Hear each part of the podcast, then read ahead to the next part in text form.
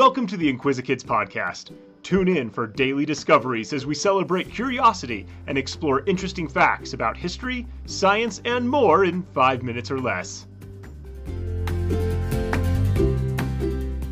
Hi, I'm Luke, and welcome to the Inquisikids podcast. The human body is a complex machine composed of many different organs and systems, each with unique and specialized function. We have learned about some of the amazing things that our bodies do daily that keep us healthy and strong in past episodes. Today, we will learn about another fantastic part of our bodies the cardiovascular system. Your cardiovascular system is composed of your heart and all the blood vessels, arteries, and capillaries running through your body. Interestingly, the human heart does not look anything like a Valentine heart at all. Instead, it is a muscular organ shaped much like a pear, and it is about as big as your fist. Your heart is divided into four different parts called chambers. Two chambers are on the left side, and two are on the right. The two sides are separated by a wall of muscle called the septum.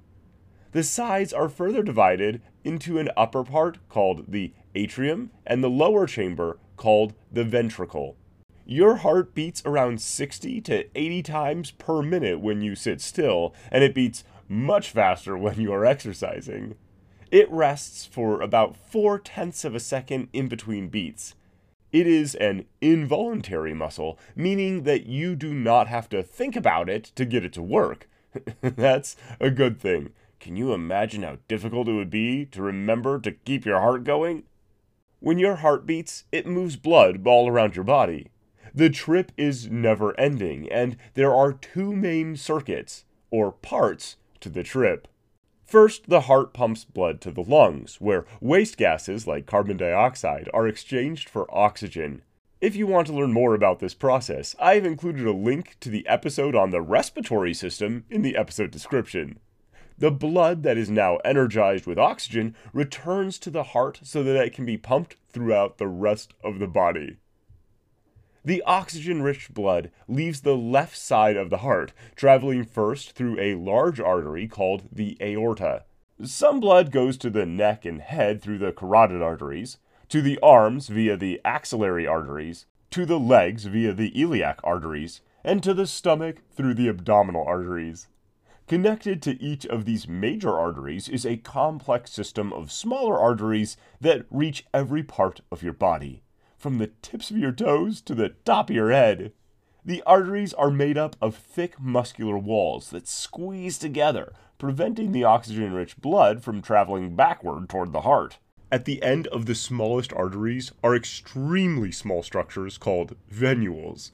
This is where the blood releases the oxygen to the tissues and where the tissues release the carbon dioxide back to the blood. Now that the blood is full of the waste product carbon dioxide, it is ready for the second part of its journey. It leaves the venule and enters a tiny vein on its way back to the heart. Just like arteries, veins have valves to make sure that the blood stays moving in the right direction. It travels through the system of veins, which get larger and larger until they culminate in the vena cava and the superior vena cava. These two major veins lead back to the right side of the heart. From here, the process repeats all over again. I told you the trip was never ending. Although you cannot see your heart beating, you can hear it with a special instrument called a stethoscope. When the doctor listens to your heart, they listen for a specific pattern, sometimes called the lub-dub sound. if you have ever had a chance to listen to your heart through a stethoscope, you know how fitting that name is. You can also tell that your heart is working by finding your pulse. You can feel your pulse in several places, but two of the most common are on the inside of your wrist or on the side of your neck. As you lightly press down on these areas, you can feel the blood pumping through the artery located just under your skin. Neat. Just like your other muscles, your heart needs regular exercise running, jumping rope, or even a fun family dance party can help your heart stay strong. Good food nourishes your heart, and avoiding smoking keeps it healthy. Take good care of your heart, and it will keep beating for a long time.